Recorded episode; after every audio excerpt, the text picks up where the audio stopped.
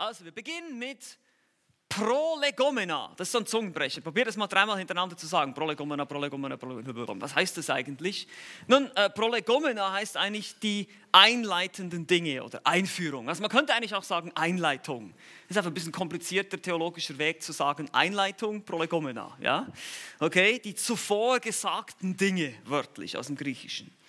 Also das ist eigentlich eine Einleitung. Wir wollen uns einfach mal so wie die Grundvoraussetzungen anschauen. Was müssen wir denn wissen, bevor wir uns überhaupt hineinstürzen in das Studium äh, der verschiedenen Themen der Theologie, zum Beispiel das Thema der Sünde, die Lehre über die Sünde, die sogenannte Hamartiologie oder die Lehre über die Errettung, die sogenannte Soteriologie. Keine Angst, das wird noch kommen, alles, wenn wir alles anschauen. Bevor wir das machen, wollen wir die Prolegomena, eben die zuvor gesagten, die einleitenden Dinge anschauen und uns die Frage stellen, was ist denn eigentlich, was ist denn eigentlich systematische Theologie oder was ist Theologie? Ich habe schon gesagt, das griechische Wort Theos heißt Gott und Logos heißt Lehre, also die Lehre über Gott. Theos, Logos, das ist eigentlich das, worin sich das zusammensetzt. Und ich habe euch hier ein paar Zitate, ihr braucht euch das nicht auch alles aufzuschreiben, ich lese das einfach vor, eines werde ich einblenden. Das Wichtigste, was ich denke, was es kurz zusammenfasst, ist folgender Satz hier. Theologie ist das Erforschen, Systematisieren und Formulieren von Wahrheiten über Gott. Ähm, erforschen, das heißt, wir studieren das, systematisieren, das heißt, wir tragen das zusammen in einem System, in einer Übersicht und dann formulieren wir diese Wahrheiten in Definitionen, das heißt, wir machen wie Statements, wir formulieren bestimmte Lehrsätze daraus. Wir studieren die Schrift, wir lesen, was die gesamte Bibel zu einem bestimmten Thema sagt, zum Beispiel zum Thema Christus, das wäre dann die Christologie, also die Lehre über Christus, und wir machen das dann, wir formulieren das dann systematisch in verschiedenen Aussagen. Das ist eigentlich das Ziel der Theologie. Weil die Bibel wurde uns eben nicht als systematisches Lehrbuch gegeben. Gott hat nicht gesagt, so Paragraph eins, Paragraph zwei, Paragraph drei, sondern er hat uns Geschichten gegeben, er hat uns Poesie gegeben, er hat uns diese ganzen Dinge gegeben, aber wir brauchen trotzdem irgendwo so einen Haken, an dem wir das alles festmachen können, was die gesamte Schrift über diese Dinge lehrt. Und deshalb ist es wichtig. Ich lese euch noch ein paar andere Zitate vor hier. Die Theologie hat es sich zum Ziel gesetzt, eine zusammenhängende Erklärung der Lehren des christlichen Glaubens zu geben. Es geht darum, dass wir dann zum Beispiel auch Glaubensbekenntnisse daraus formulieren können.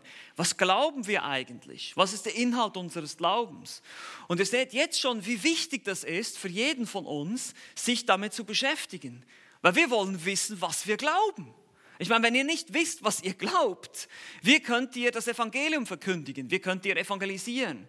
Wie könnt ihr den Glauben verteidigen, wenn er angegriffen wird? Wenn, wenn euch jemand kritisiert und den Glauben angreift, in der Schule oder auf der Arbeit? Und ja, wie ist es dann mit der Bibel? Warum? Woher wissen wir denn, dass die Bibel von Gott ist? Das haben doch Menschen geschrieben. Und da werden euch solche Fragen gestellt und ihr habt vielleicht keine Antwort darauf. Und die Theologie hilft uns dabei, diese Antworten zu haben. Was lehrt die Schrift über die Schrift? Das wäre dann die sogenannte Bibliologie. Ja, also was lehrt die Bibel über die Bibel selbst? Das werden wir auch alles anschauen. Und so ist es einfach hilfreich für uns und sehr, sehr wichtig, diese Theorie, diese Theologie zuerst zu haben. Das ist wie die Leute, die sagen, ich, die, die, manche Christen heute, und das ist leider so in vielen Kreisen heute, ach, wer braucht denn schon Theologie? Diese ganzen, diese ganzen Diskussionen über diese theologischen Fragen, lass uns das, lass uns das beiseite, wir gehen lieber evangelisieren, Hauptsache wir lieben alle Jesus. Nun, das Problem bei dem Ansatz ist, dass wir Jesus nicht verstehen können, ohne die Offenbarung, die er uns gegeben hat, nämlich die Bibel zu studieren und eben uns mit Theologie zu befassen.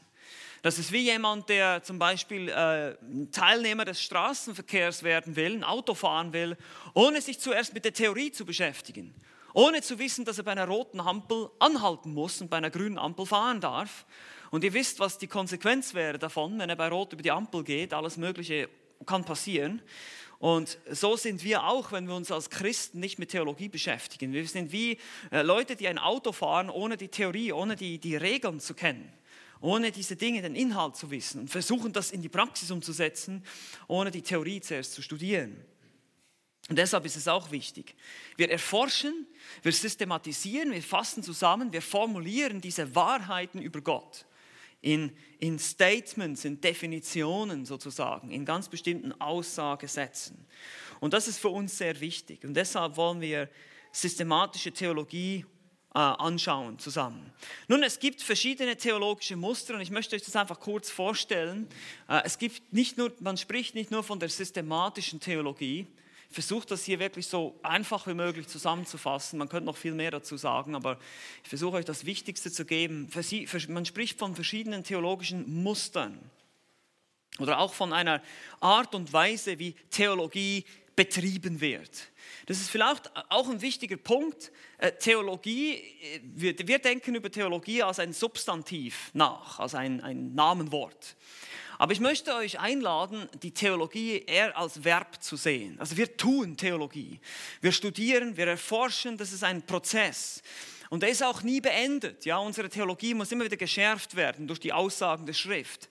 Wir dürfen nicht einfach das Gefühl haben, so jetzt haben wir ein festes System. Natürlich haben wir ein System, aber dieses System muss immer wieder geprüft werden an den Aussagen der Schrift, an den klaren Aussagen der Schrift.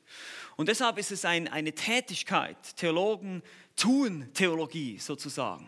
Und da gibt es verschiedene Muster, wie das getan wird. Es gibt zum Beispiel einerseits die historische Theologie. Das ist die historische Theologie, beschäftigt sich mit der historischen Entwicklung und Entfaltung der Theologie, zum Beispiel über die Jahrhunderte der Christenheit, also in der Kirchengeschichte. Das ist, wie zum Beispiel verschiedene Kirchenkonzile zu Entschlüssen gekommen sind, wie Lehrfragen zusammengefasst wurden in der Geschichte. Die historische Theologie befasst sich damit, was die Bibelgelehrten früherer Zeiten in ihren jeweiligen Publikationen oder auch zusammengefasst in den Äußerungen der Konzile über die Lehre der Bibel schrieben. Wie die Kirche vergangener Zeiten Wahrheit und Irrtum formuliert hat. Also das wäre die historische Theologie. Damit werden wir uns nicht befassen. Das könnten wir dann vielleicht mal machen in einem Kirchengeschichte-Kurs. Das ist sehr interessant, sehr wichtiges Thema, aber das ist nicht das, was wir machen werden. Zweitens gibt es die sogenannte biblische Theologie. Und ihr denkt doch, ja, hoffentlich ist unsere Theologie auch biblisch. Ja, hoffentlich auch. Aber unter der biblischen Theologie heißt es hier, schenkt einzelnen Autoren und ihren Lehren sowie bestimmten Textabschnitten besondere Aufmerksamkeit. Jede Lehre wird auch im Kontext der geschichtlichen Entwicklung der Schrift betrachtet. Biblische Theologie im engeren Sinne ist viel genauer definiert. Sie befasst sich systematisch mit der Selbstoffenbarung Gottes in der Bibel, wie sie sich vor ihrem historischen Hintergrund abspielt. Also einfach gesagt, zum Beispiel Theologie des Alten Testaments. Ja, da ist noch, da fehlen noch ein paar Dinge, aber das ist ganz bestimmte Abschnitte der Schrift, welche Theologie wird da vermittelt, Bücher, welche Theologie vermittelt zum Beispiel der Paulus im ersten Korintherbrief, also sehr spezifisch hier. Das werden wir auch nicht machen. Wir wollen sehen, was die gesamte Schrift sagt. Aber nur, dass ihr diesen Begriff mal gehört habt. Historisch, kirchengeschichtlich, biblisch beschäftigt sich vor allem mit einzelnen Abschnitten der Schrift. Dann gibt es drittens, nennt man die dogmatische Theologie. Das kommt von dem Wort Dogma, das heißt Lehre. Ja? Also hier geht es bestimmt darum, dass man, ich lese es mal hier vor, manchmal wird dogmatische Theologie mit systematischer verwechselt. Also es gibt manchmal Bücher, die eigentlich systematische Theologie lehren wollen, aber da steht dogmatische Theologie drauf. Das ist nochmal ein bisschen verwirrender. Aber eigentlich unter dogmatischer Theologie bezeichnet man dogmatische Theologie ein Glaubenssystem, wie es zum Beispiel von einer Denomination oder einer theologischen Bewegung entwickelt wird. Also es geht hier mehr um Glaubensbekenntnisse oder eine bestimmte Denomination, eine bestimmte Glaubensrichtung innerhalb der Christenheit und wie sie ihre Dogmen, ihre Lehren formuliert. Und das wollen wir auch nicht machen. Wir wollen nicht die ganzen Glaubensbekenntnisse studieren jetzt, sondern wir wollen systematische Theologie anschauen. Viertens spricht man auch von praktischer Theologie.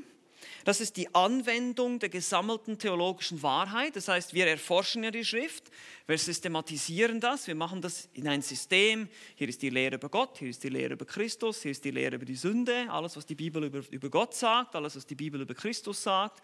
Und dann wenden wir das an. Ja? Ich persönlich mag den Ausdruck praktische Theologie nicht so. weil es impliziert die Idee einer unpraktischen Theologie.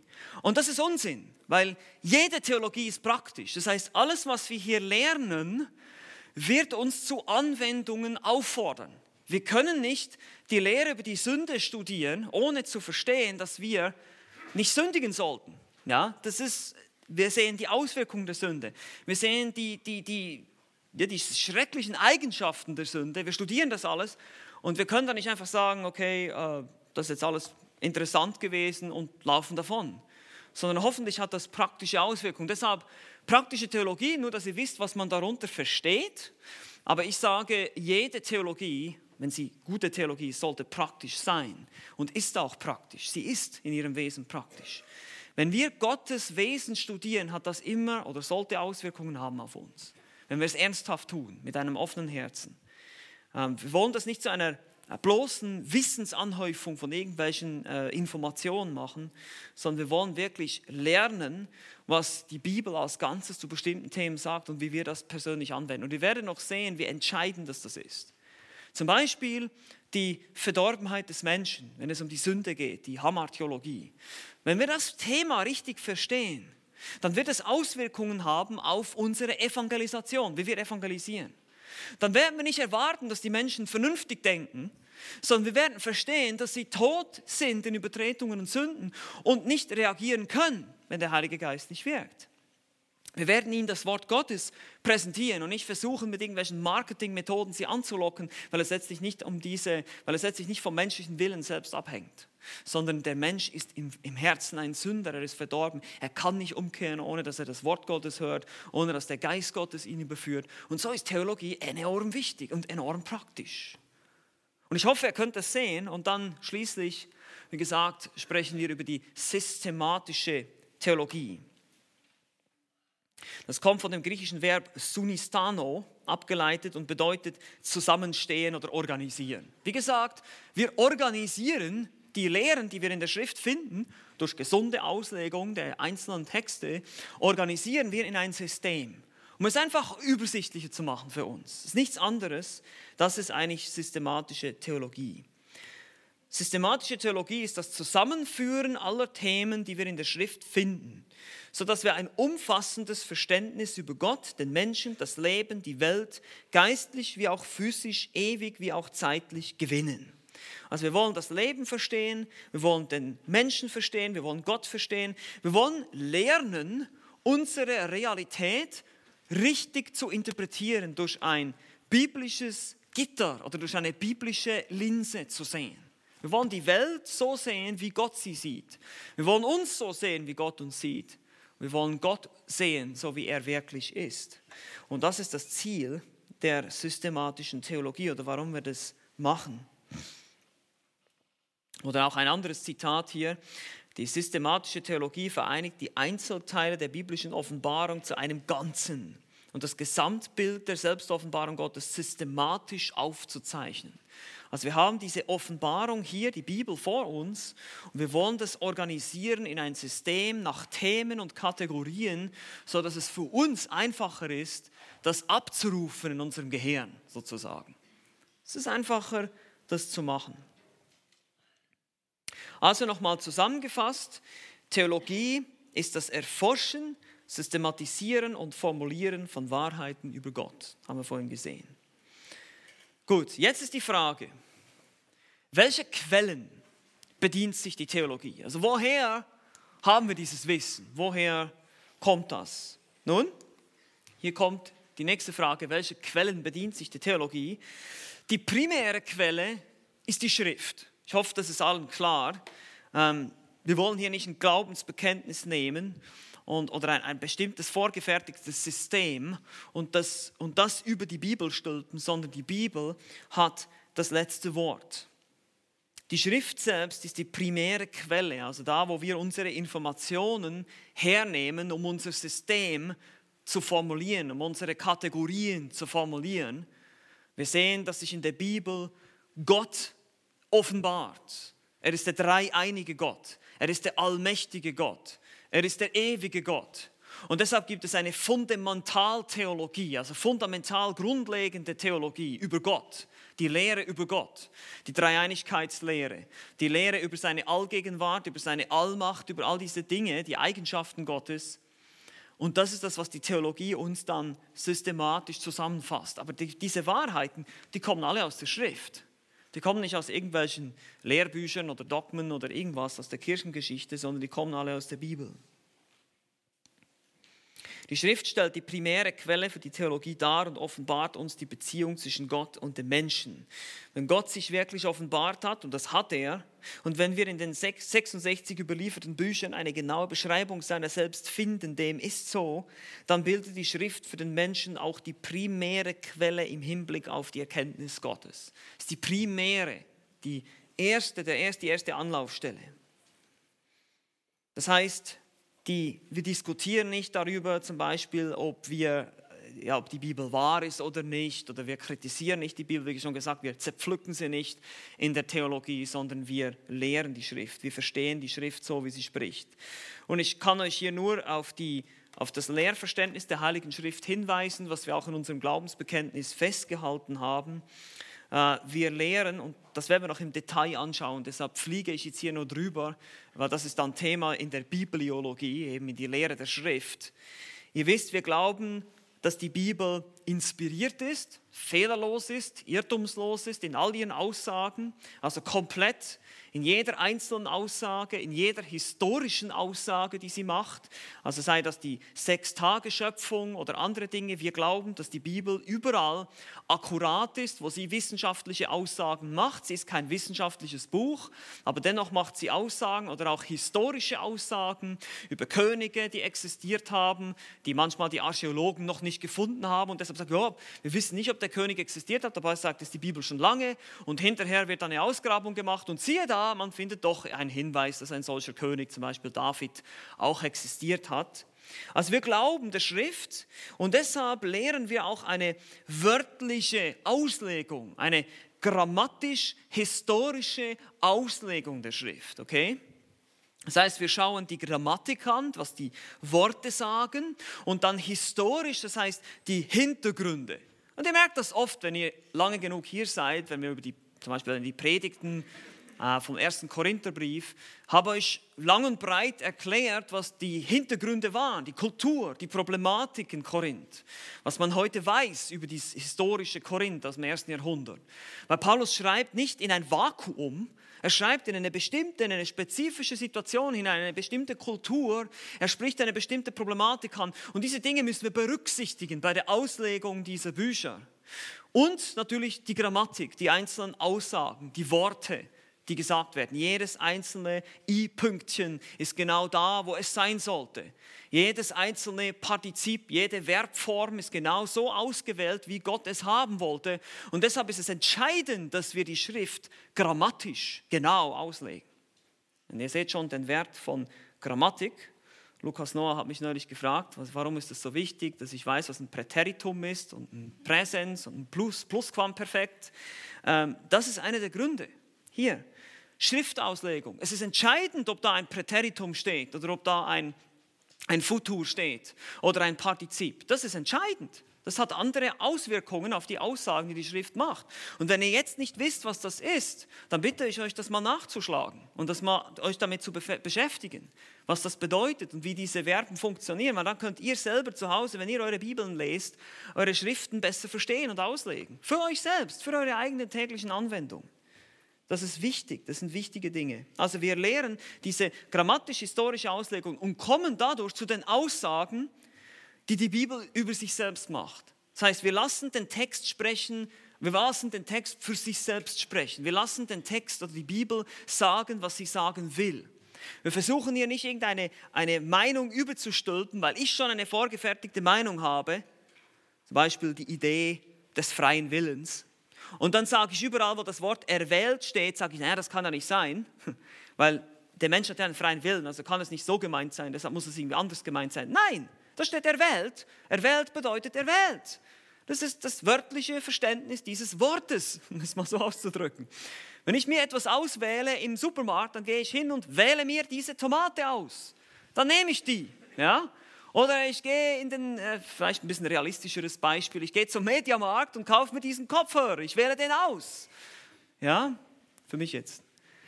Also ich wähle etwas aus. Ich meine, wir verstehen alle, was das bedeutet. Das bedeutet im Griechischen genau dasselbe wie im Deutschen. Bedeutet genau dasselbe. Und deshalb lassen wir den Text für sich selbst sprechen und leben vielleicht mal mit gewissen Spannungen. Ja?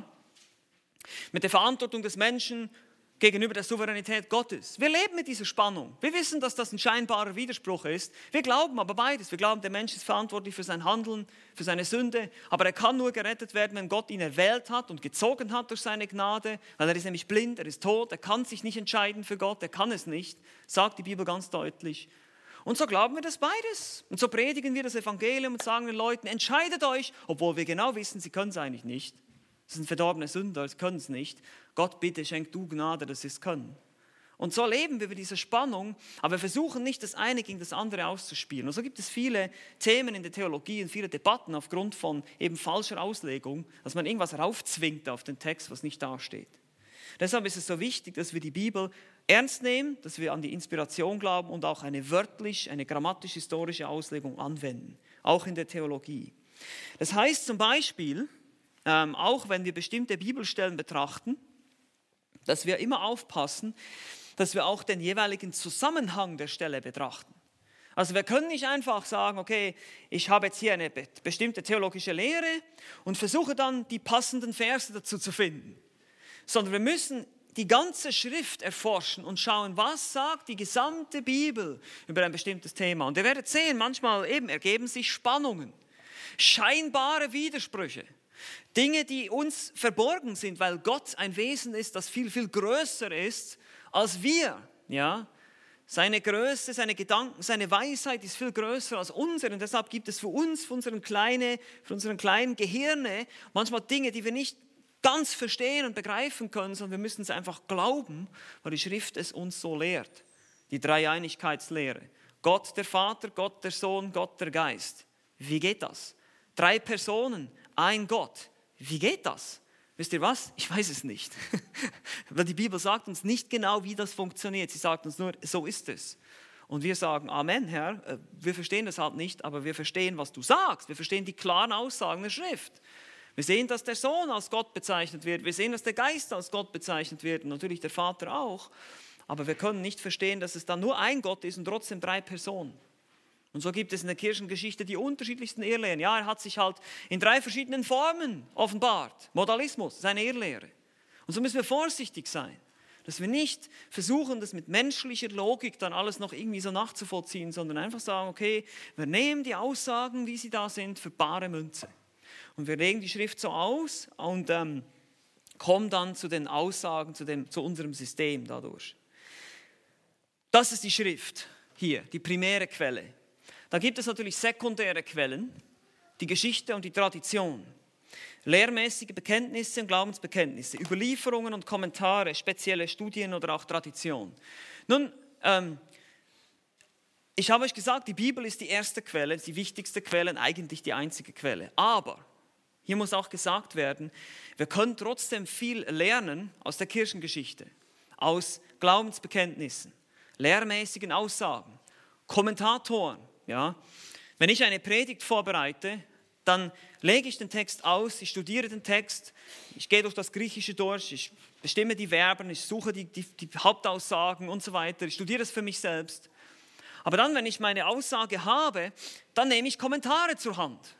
Weil ich denke nicht, dass ich die Weisheit mit dem Löffel gegessen habe, dass ich alles weiß.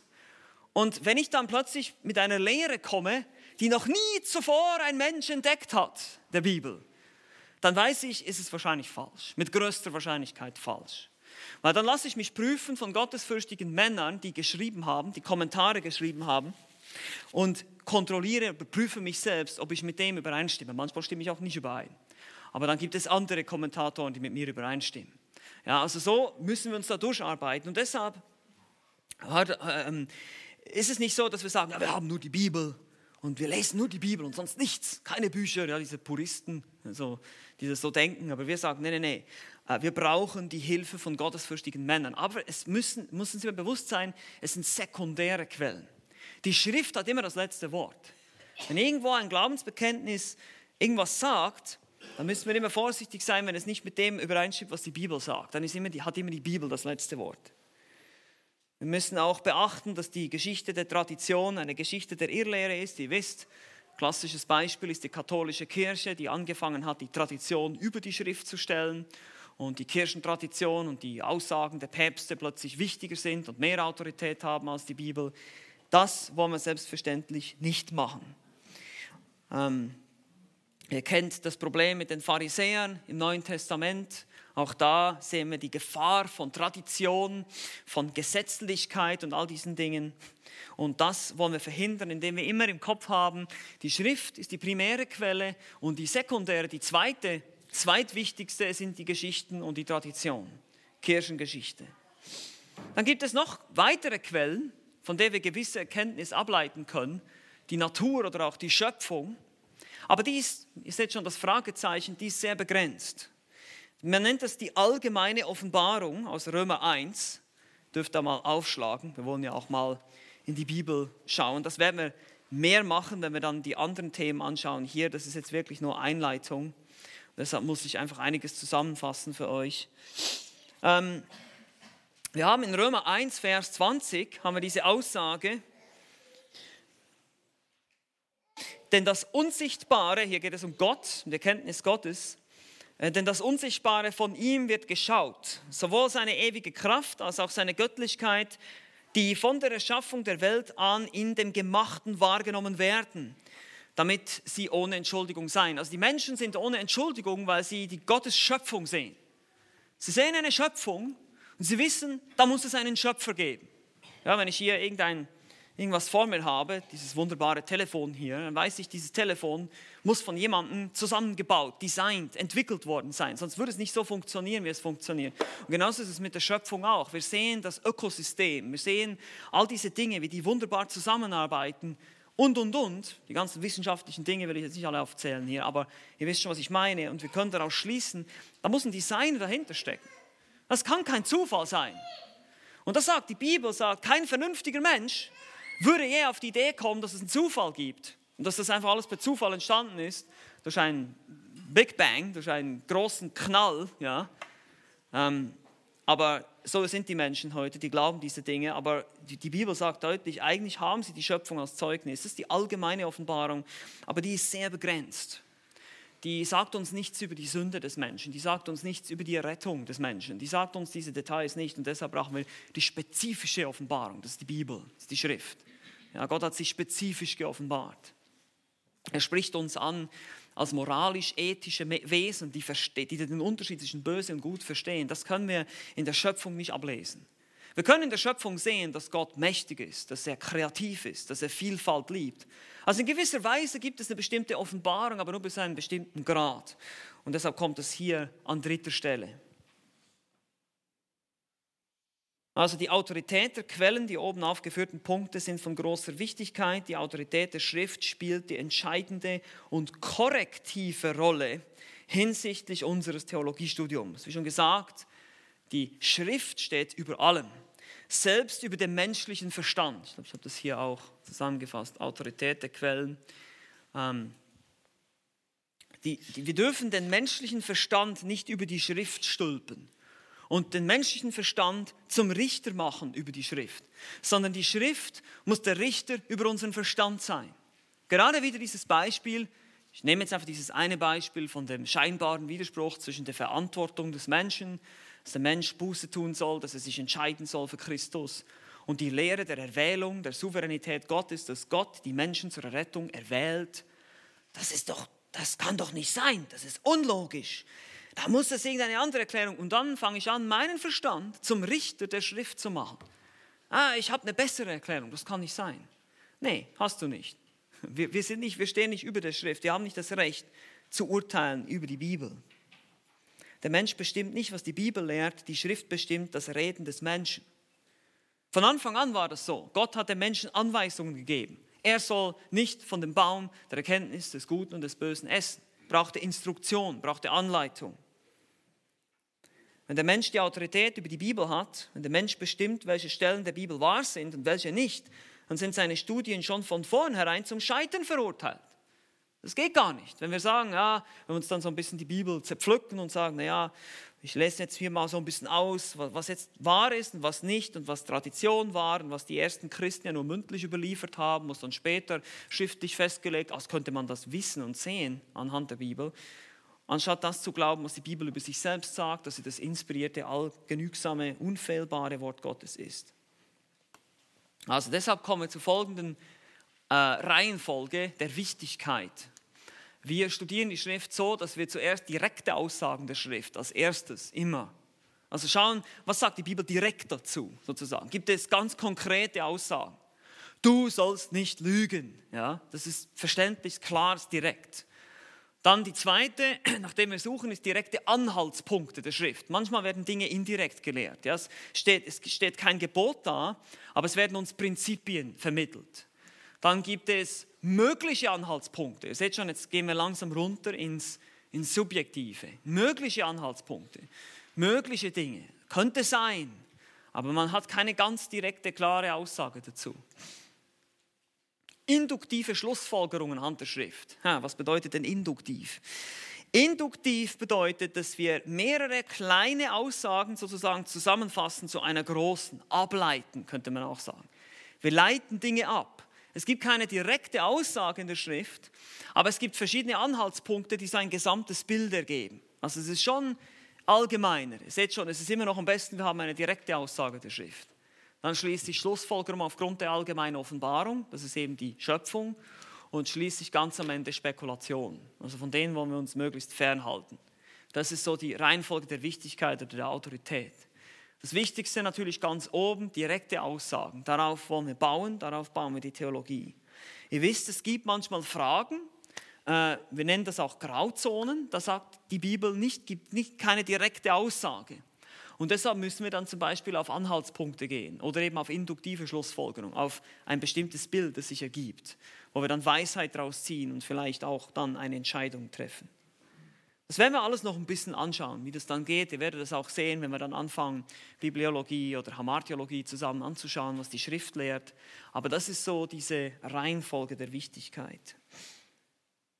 Ganz wichtig für uns ist, manchmal wurde das Wort Gottes durch die Brille des Glaubensbekenntnisses gelesen und ausgelegt. Des Weiteren wurde es auch als das wir glauben angesehen und nicht als die Summe unseres Glaubens, unserer Kenntnisse. Also wir wollen nicht ein bestimmtes System haben, das wir über die Bibel stülpen, sondern die Bibel für sich selbst sprechen lassen. Auch Erfahrungen, Gefühle, Erlebnisse sind nicht, sind nicht unbedingt eine Quelle für Wahrheit. Kann sein. Ja, diese Diskussion habe ich schon so oft gehabt mit Leuten, die sagen, ja, aber ich habe doch das erlebt. Ja, gerade die charismatische Bewegung ist da sehr berühmt dafür. Ja, ich habe doch gesehen, wie der geheilt wurde. Und ich sage, na und? Na und? Das beweist überhaupt gar nichts. Es beweist nicht, ob es wahr ist oder nicht wahr oder ob dieser Prophet wirklich... Nein, die Schrift sagt, was wahr ist. Und wir haben Stellen im Alten Testament, die davon sprechen. Wenn ein Prophet, das ist glaube ich fünfter Mose dreizehn, fünfter Mose achtzehn, kann jetzt dazu nur, nur eine kleine, also wie sagt man, kann nur dazu auffordern oder euch ermutigen, das mal nachzulesen. fünfter Mose dreizehn, fünfter Mose achtzehn. Was heißt, dass ein Prophet auftritt und Zeichen und Wunder tut, aber dann sagt er, komm, lass uns anderen Göttern dienen. Also er tut ein Zeichen, ein Wunder, und dann sagt er, lasst uns anderen Göttern dienen. Dann ist es immer noch entscheidender, was er sagt, was die Lehre ist, dass wir die Lehre prüfen und nicht einfach nur, oh, der hat ein Zeichen getan, also muss es alles stimmen, was er sagt. Das ist gefährlich. Erfahrungen. Es hat bei mir nicht funktioniert. Deshalb kann es nicht wahr sein. Ich habe das Christentum ausprobiert und es hat nicht funktioniert. Was heißt das schon? Hast du überhaupt das richtige Christentum? Hast du das Evangelium überhaupt richtig verstanden? War das ein biblisches Evangelium, was du gehört hast? Warum hat das nicht funktioniert? Das Problem liegt beim Menschen, nicht bei Gott. Gottes Wort funktioniert. Okay? Vielleicht nicht immer so, wie wir uns das vorstellen. Ja, ich habe doch Gott angenommen, aber ich bin immer noch nicht erfüllt. Ja, wer sagt denn, dass du einfach gleich erfüllt bist? Sagt das die Schrift? Die Schrift sagt, sei gehorsam und ordne dich Gott unter. Es sagt nicht, Gott wird dir alles geben, was du dir wünschst. Steht nicht da. Ich habe das noch nicht gefunden, diesen Vers. Wo steht, Gott ist ein kosmischer Osterhase, der dir all deine Wünsche erfüllt, oder ein Weihnachtsmann, steht nicht da. Und so müssen wir vorsichtig sein, dass wenn wir bestimmte Erfahrungen machen, dass wir diese Erfahrungen auch wieder prüfen an der Lehre der Schrift. Ist diese Erfahrung eine echte Erfahrung mit Gott oder ist es eben eine Erfahrung mit irgendwelchen Geistern, mit irgendwelchen spirituellen Mächten, die es auch gibt, wovor die Bibel uns auch warnt? Auch der Satan kann bestimmte Wunder tun und Dinge tun, Zeichen tun. Wir sehen, am Ende der Zeit wird der Antichrist auftreten und Feuer vom Himmel kommen lassen. Der Antichrist, der Teufel wird das Zeichen, das Zeichen vollbringen, was damals den Elia ausgezeichnet hat, also bewiesen hat, dass er der rechte Prophet ist. Das heißt, Erfahrungen dürfen nicht über die Lehren der Schrift äh, gestellt werden. Rationalismus, Mystizismus, all diese Sachen, rationelle Erklärungen, menschliche Logik, menschliches Gerechtigkeitsempfinden, das ist doch nicht fair. Warum hat Gott nur bestimmte Leute auserwählt und nicht alle? Das ist doch nicht fair. Wer sagt denn, dass es fair sein muss? Die Bibel sagt das nicht. Fair im menschlichen Sinne. Und deshalb müssen wir sehr, sehr vorsichtig sein mit unserem Verstand, mit unseren Erfahrungen, dass wir das nicht über die Bibel stellen. Beachte, ich lese euch das hier vor, die Wahrheit in Händen von fehlbaren Menschen muss sehr vorsichtig behandelt werden. Der Mensch kann ohne ein bestimmtes System nicht leben. Du solltest aber dazu bereit sein, dein System gegenüber möglichen und notwendigen Anpassungen und Korrekturen zu öffnen. Also wir wollen nicht einfach eine feste Überzeugung haben jetzt. Schon gut, dass wir eine feste Überzeugung haben, aber so fest, dass wir uns nie von der Schrift eine, eine, eines, eines Besseren belehren lassen und sagen, Moment, vielleicht habe ich das noch nicht richtig gesehen bis jetzt und lass mich durch die Bibel überführen. Und sehe, da, da sind Aussagen, die nicht mit meinem System, das ich bis jetzt geglaubt habe, übereinstimmen und lass mich korrigieren. Lass mich noch darauf eingehen, auf die Frage, ist Theologie eine Wissenschaft? Ist Theologie eine Wissenschaft? Nun, es kommt darauf an, was ihr unter Wissenschaft versteht. Sie wird als die Königin der Wissenschaften bezeichnet, von Thomas von Aquin. Und wir können sagen, ja, äh, im Prinzip ist es eine Wissenschaft, es geht um Wissen. Wir wollen das nicht äh, irgendwie, wie soll ich sagen, minimieren und sagen, Wissen ist nicht wichtig, weil aus folgenden Gründen hier, ja, weil die zu untersuchende Sache ist klar abgrenzbar. Also wir haben eine ganz klare Grenze hier. Wir haben die Schrift vor uns, die wir untersuchen. Wir haben es mit objektiven Dingen zu tun, also objektiven Wahrheiten, und ein Zusammenhang zwischen den Behauptungen besteht. Also da gibt es Zusammenhänge. Es macht Sinn. Und deshalb sage ich immer wieder, menschliche Logik ist keine Hilfe. Die Bibel ist schon logisch und rational aufgebaut in dem, was sie sagt. Es macht alles Sinn. Das ist nicht irgendwie so ein, ein Glaube ohne irgendeinen Anker in der Realität. Deshalb habe ich schon gesagt, archäologische Ausgrabungen und so weiter, die gibt es. Man findet diese historischen Aufzeichnungen über all diese Dinge, über die die Bibel schreibt. Aber das ist nicht die Autorität, warum wir dann der Bibel glauben, sondern umgekehrt, es bestätigt und ermutigt unseren Glauben. Wir sehen, okay, das, was die Bibel sagt, wir finden Spuren davon, Indizien davon in unserer Welt, in unserer Realität. Oder auch die Wirkung der Schrift auf uns. Also wir untersuchen das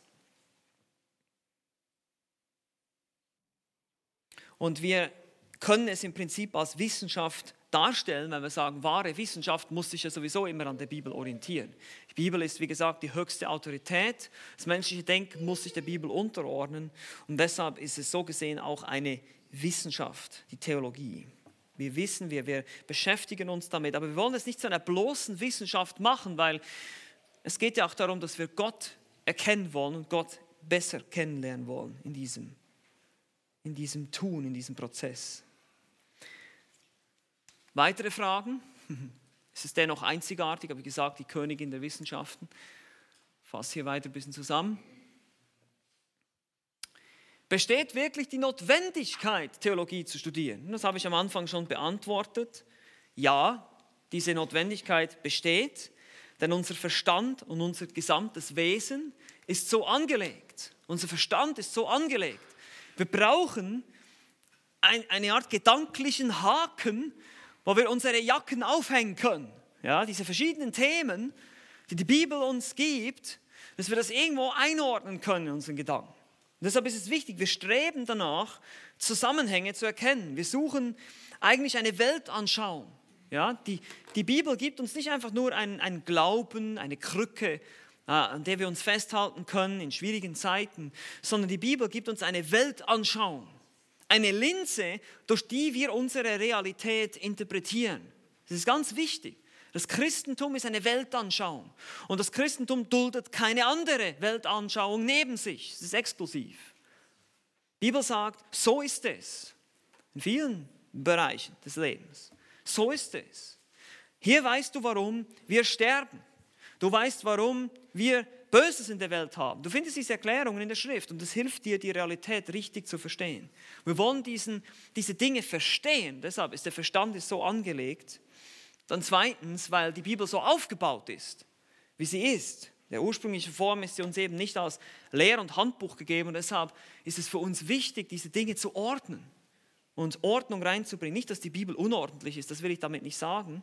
Die Bibel ist ähm, in dem Sinne nicht in einem System geoffenbart worden, sondern eben in diesen Geschichten, was es für uns eigentlich viel lebendiger und viel einfacher macht und viel verständlicher, weil es eben auch lebensnahe, wenn ich das nicht sagen kann, lebensnahe Dinge zeigt, wie Menschen Gott erlebt haben, was sie gemacht haben, was sie falsch gemacht haben, ihre Fehler, ihre Sünden. Wir finden diese Geschichten alle und die sind sehr, sehr hilfreich. Die sind wie Illustrationen, Beispiele, was es bedeutet, der Sünde Sold ist der Tod oder äh, der Lohn der Sünde ist der Tod. Römer sechs, dreiundzwanzig ist eine Aussage der Schrift.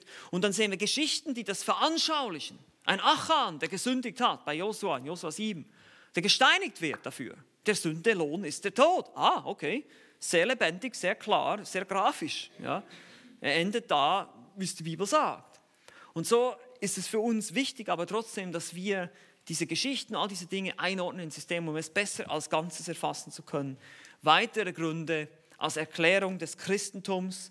Wie schon gesagt, wenn wir unser Glaubensbekenntnis formulieren, das baut eigentlich alles auf systematische Theologie auf. Es dient der christlichen Apologetik. Das ist wieder so ein Wort.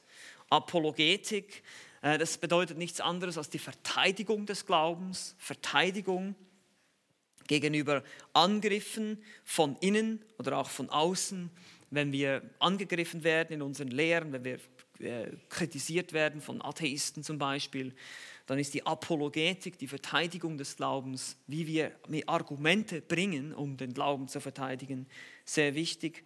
Und natürlich auch, weil, wir, weil die Gläubigen dadurch wachsen. Wir wachsen. Und es ist wichtig auch zu verstehen, dass es in der Bibel nicht unbedingt zwei Sorten von Lehre gibt, Milch und Fleisch. Ihr kennt diesen Ausdruck manchmal. Oder man sagt auch Schwarzbrot. Ja, am Sonntag haben wir Schwarzbrot. Wir reden von unterschiedlicher Tiefe, wir gehen tiefer, aber die Wahrheiten und die Lehren, die sind immer dieselben. Für die kleinen Kinder wie auch für die Erwachsenen sind die Lehren der Schrift bleiben gleich. Manchmal erklären wir sie natürlich ein bisschen kindergerechter, in den Kinderstunden zum Beispiel. Aber es sind trotzdem dieselben Wahrheiten. Es ist für uns alle wichtig, egal wie alt du bist oder wie jung du bist. Es ist nie zu früh, um anzufangen, sich mit Theologie zu beschäftigen, weil wir darin Gott erkennen. Und wir sehen auch in der Bibel die Notwendigkeit zur Unterweisung in der Lehre. Wir sehen das auch. Ähm, Die Bibel weist verschiedentlich darauf hin, ich verfasse es einfach noch zusammen, die Bibel weist verschiedentlich darauf hin, dass wir in unserer Erkenntnis wachsen und zunehmen sollen. Das geschieht auf unterschiedlichste Art und Weise. Ihr dürft dazu mal noch schnell zweiter Petrus aufschlagen, zweiter Petrus, Kapitel drei. Wollen wir noch kurz einen Vers zusammen lesen, einfach, dass ihr das seht. Die Bibel fordert uns dazu auf. zweiter Petrus drei, Vers achtzehn. zweiter Petrus drei, Vers achtzehn, heißt es, wachst aber in der Gnade und Erkenntnis unseres Herrn und Heilandes Jesus Christus. Ihm sei die Herrlichkeit, sowohl jetzt als auch auf den Tag der Ewigkeit. Amen. Also wachst, nehmt zu, versteht. erster Johannes vier sagt, unterscheidet die Lehren, prüft die Geister. Und so weiter und so fort. Also wir werden dazu aufgefordert, das Gesetz Gottes zu studieren. Psalm eins heißt es, der gottesfürchtige Mensch studiert das Gesetz Gottes Tag und Nacht, er sinnt darüber nach. Und so seht ihr die Wichtigkeit, dass wir uns damit beschäftigen. Die Bibel lehrt das ganz deutlich. Und die Bibel selbst fordert auch dazu auf, dass Gläubige intensive Unterweisung in den Lehren der Schrift bekommen sollen. Sie sagt auch, wir sollen unterrichtet werden. Wir werden zum Beispiel als Jünger bezeichnet. Mathetes bedeutet Lernender, Student. Ihr seid alle Studenten. Wir sind alle Studenten. Wir lernen, Lernende. Ein Jünger ist ein Lernender. Im Missionsbefehl, Matthäus achtundzwanzig, heißt es, wir sollen nicht nur die Menschen evangelisieren, in dem Sinne, dass wir das Evangelium verkündigen, sondern dass wir sie lehren, halten alles, was Jesus geboten hat. Auch Lehre. Gemeindeleiter werden als Lehrer bezeichnet. Das sehen wir auch in der Schrift. Wir haben ersten Timotheus zusammen studiert, ihr wisst das. Es steht auch immer wieder von der Lehre, der Wichtigkeit der Lehre. Die Ältesten sollen sich selbst und die Lehre bewahren. Timotheus soll das anvertraute Gut, was nichts anderes als die Lehre ist, bewahren und weitergeben. Er soll das Wort predigen und so weiter und so weiter. Wir sehen da die Wichtigkeit der Lehre, der Theologie. Wir finden apostolische Lehranweisungen. Es war eine beständige Priorität im Dienst der Apostel. Vielleicht lasst uns da auch noch hingehen. Apostelgeschichte, Kapitel zwei. Apostelgeschichte, Kapitel zwei, Vers zweiundvierzig. Da heißt es, sie verharrten aber in der Lehre der Apostel. Ihr seht schon, die Apostel waren die Offenbarungsträger. Sie haben diese Lehre geoffenbart. Es wurde niedergeschrieben und festgehalten für uns. Und jetzt können wir alle hier im Neuen Testament die Lehre der Apostel studieren. Und deshalb ist es wichtig, die Bibel fordert uns auf, im Glauben zu wachsen. Die Bibel fordert auch auf, dass Gläubige gelehrt werden, dass Jüngerschaft gemacht wird in der Gemeinde. Und deshalb wollen wir auch hier jetzt systematische Theologie unterrichten, damit ihr in diesen Glaubenslehren, in diesen Grundsätzen belehrt seid und versteht, was die Bibel lehrt über die Gemeinde zum Beispiel. Oder was die Bibel lehrt über die Sünde als Ganzes. Oder sogar über die Engel und über den Teufel und so weiter und so fort. Es gibt verschiedene Bereiche, die sehr, sehr wichtig sind für uns, dass wir das verstehen. Vielleicht noch kurz, welchen Platz, welchen Platz nimmt die systematische Theologie innerhalb der Gemeinde ein? Hier kommen jetzt wieder einige Wörter, die ihr vielleicht auch schon mal gehört habt. Katechismus, das kommt von Katecho, festhalten. Ein Katechismus ist da einfach, um Dinge, Lehrsätze zu verstehen. Wir haben natürlich jetzt keinen Katechismus, den wir hier bei uns in der Bibelgemeinde lehren, aber wir haben trotzdem, wir gehen durch bestimmte Glaubenslehren durch, machen das systematisch. Ähm, die Theologie ist wichtig bei der Exegese, bei der Auslegung der Bibel. Das theologische Verständnis hilft mir, eben meine eigenen Schlussfolgerungen, wenn ich einen Bibeltext lese und zu einem Schluss komme, wo ich denke, Moment mal, kann das sein? Ist das das, was die gesamte Schrift sagt? Nein. Also kann ich dann Schrift mit Schrift vergleichen. Ich kenne die Aussagen der gesamten Schrift zu einem bestimmten Thema und weiß, meine Schlussfolgerung ist wahrscheinlich falsch, zu der ich jetzt gekommen bin, weil das stimmt nicht überein mit dem, was die gesamte Bibel lehrt. Und, und so ist es wichtig für die Exegese, für die Auslegung der Bibel. Dann haben wir die Homiletik, das ist die Predigt. Ja, Homiletik bedeutet die Predigt, die Verkündigung, da ist es wichtig. Also der Prediger prüft sich selbst und wird geprüft. Ihr prüft die Prediger, die euch predigen, aus dem Internet oder wo auch immer, anhand eines theologischen Systems, anhand einer gesunden Theologie, die ihr hoffentlich im Kopf habt, anhand derer ihr diese verschiedenen Lehrer prüfen könnt. Und das ist unser Ziel hier. Dass ihr dieses System im Kopf habt, dass ihr versteht, was lehrt die Bibel über bestimmte Dinge und was dieser Typ da jetzt auf dem Internet gesagt hat, das kann nicht sein. Stimmt nicht, weil die Bibel lehrt etwas anderes. Und so werdet ihr reife Gläubige, so werdet ihr fähig sein zu prüfen, was der gute und vollkommene Wille Gottes ist, so wie es Paulus gesagt hat. Also selbst eine Homiletik, dann haben wir hier Polemik, das ist wieder ein anderes Wort für Verteidigung der christlichen Wahrheit. Apologetik, das ist ähnlich, hier wird unterschieden zwischen nach innen, nach außen. Für die Ethik, das auch, biblische Ethik, und die Frage der Abtreibung, warum glauben wir überhaupt, dass das falsch ist, warum, wieso. Wir haben die Schrift, wir wissen, was die Schrift über den Wert des Lebens lehrt und so weiter und so fort. Das ist Theologie, das müssen wir verstehen, warum das falsch ist. Und deshalb ist es wichtig, auch für die Ethik und dann auch für die Missiologie. Also wenn es darum geht, das Evangelium zu verkündigen, Mission zu betreiben, Menschen das Evangelium zu verkündigen, dass wir verstehen, überhaupt, was ist das Evangelium überhaupt, was gehört da alles dazu, was müssen wir da unbedingt verkündigen, was dürfen wir nicht weglassen und, und, und. Also ihr seht schon die Wichtigkeit auch hier, dass wir Theologie studieren.